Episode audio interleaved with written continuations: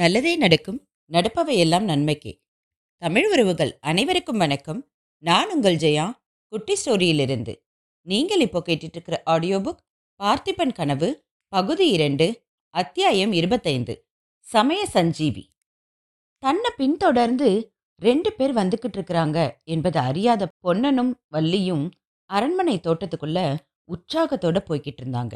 இடையிடையே அவன், வள்ளி அதோ அந்த மாமரத்தடியில தான் மகாராஜாவும் மகாராணியும் சாயங்கால வேலையில உட்கார்றது வழக்கம், அதோ பார்த்தையா அந்த மூலையில தான் ஒரு தாமரை குளம் இருக்குது, அதுல தான் முதல்ல இளவரசர் நீந்த கத்துக்கிட்டாரு என்று இவ்விதம் சொல்லிக்கொண்டே போனான்.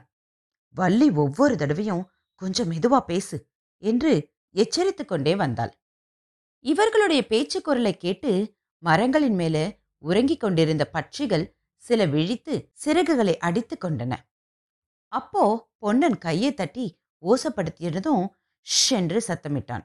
ஆமாம், உன்னுடைய தைரியம் எல்லாம் பாதி ராத்திரியில தூங்குற பட்சிகள் கிட்டதான். எதிரியின் கையில கத்தியை கண்டா உடனே விழுந்தடிச்சு ஓடி வந்துடுவ என்று வள்ளி சொன்ன பிறகு பொன்னன் சற்று வாயை மூடினான். அரண்மனையின் பின்புறத்தை அவர்கள் அடைந்ததும் பொன்னன், வள்ளி உள்ளே போய் எல்லாம் பார்க்கலாமா, அல்லது வந்த காரியத்தை பார்த்துட்டு திரும்புவோமா என்று கேட்டான். விளக்கில் என்ன கூட ஆகிடுச்சு, சீக்கிரம் வந்த காரியத்தை பார்க்கலாம், கோவில் எந்த பக்கம் இருக்கிறது என்று கேட்டாள் வள்ளி. அப்படியானா இங்கே வா என்ற பொன்னன் கிழக்கு பக்கமாக அவளை அழைத்துச் சென்றான். பார்த்திப மகாராஜாவின் காலத்தில் ஒரு முறை நாம் அரண்மனை கோவிலை பார்த்திருக்கிறோம். அந்த அழகிய சிறு கோவிலானது அரண்மனையை சேர்ந்தா போல கீழ்ப்பாகத்தில் அமர்ந்திருந்தது.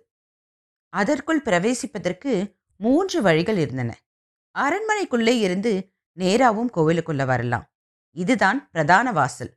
பின்புறத்து தோட்டத்திலிருந்து பிரவேசிப்பதற்கு ஒரு வாசல் இருந்தது. அபிஷேகத்திற்கு காவேரி நீரும் அலங்காரத்திற்கு புஷ்பமும் கொண்டு வருவதற்காகவே இந்த வாசல் ஏற்பட்டது. இவற்றை தவிர அர்ச்சகர் வெளியிலிருந்து நேரே வருவதற்காக கிழக்கு மதில் சிறு வாசல் இருந்தது. இவற்றுள் தோட்டத்திலிருந்து பிரவேசிப்பதற்காக வாசலை பொன்னன் அடைந்து கதவின் பூட்டை திறந்து கொண்டு உள்ளே சென்றான். அவனுடன் வள்ளியும் போனாள். மங்கிய அகல் விளக்கின் வெளிச்சத்தில் அங்கிருந்த விக்கிரகங்கள் காட்சியை கண்டு இருவரும் சிறிது நேரம் பிரமித்து நின்றார்கள். நெடுங்காலமாக பூஜை முதலியவை ஒன்றும் இல்லாமல் இருந்தும் அந்த தெய்வீக சிலைகளின் ஜீவகளை சிறிதும் குறையவில்லை. முதலில் திகைப்பு நீங்கியவனாக பொன்னன், வள்ளி நிற்க நேரமில்லை என்று சொல்லி மகாவிஷ்ணு விக்கிரகத்தின் சமீபம் சென்று விஷ்ணுபாதத்தில் அடியிலிருந்த அழகிய வேலைப்பாடுகளுடன் கூடிய நீலவட்டமான மரப்பெட்டியை எடுத்துக்கொண்டான்.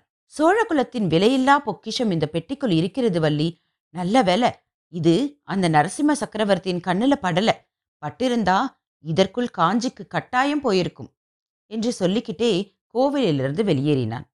அவனை பின்தொடர்ந்து வெளியே வந்த வள்ளி, ஐயோ விளக்கு அணைஞ்சு விட்டதே என்றாள்.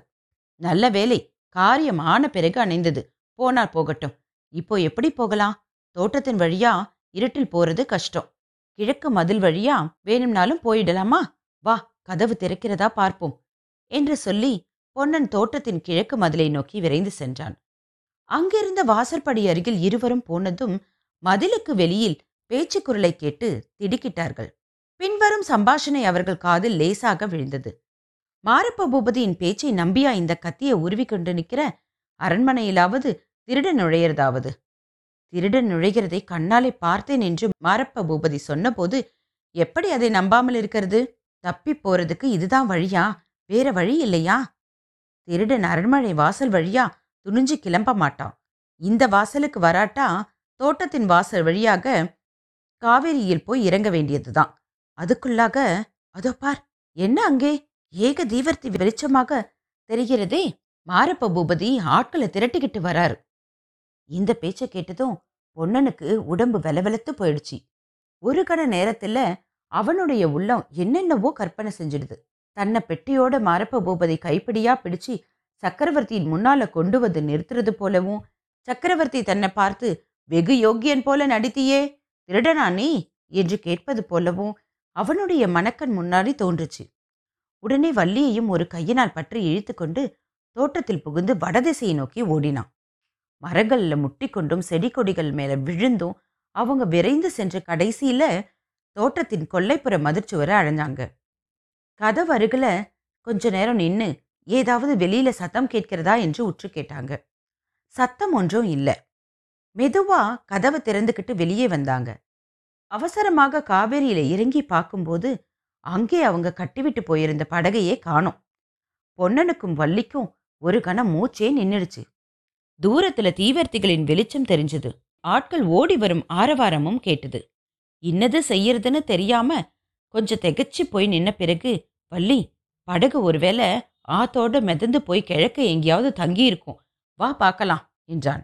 இருவரும் நதிக்கரையோடு கிழக்கில் நோக்கி ஓடினார்கள். அரண்மனை மதிலுக்கு பக்கத்தில் தெற்கே இருந்து வந்த சாலை வழியாக தீவர்த்திகளுடன் ஒரு கும்பல் வருவது தெரிந்தது. அதோ ஓடுகிறார்கள் என்ற சப்தம் கேட்டது. பொன்னனும் வள்ளியும் இன்னும் விரைவா ஓடினார்கள்.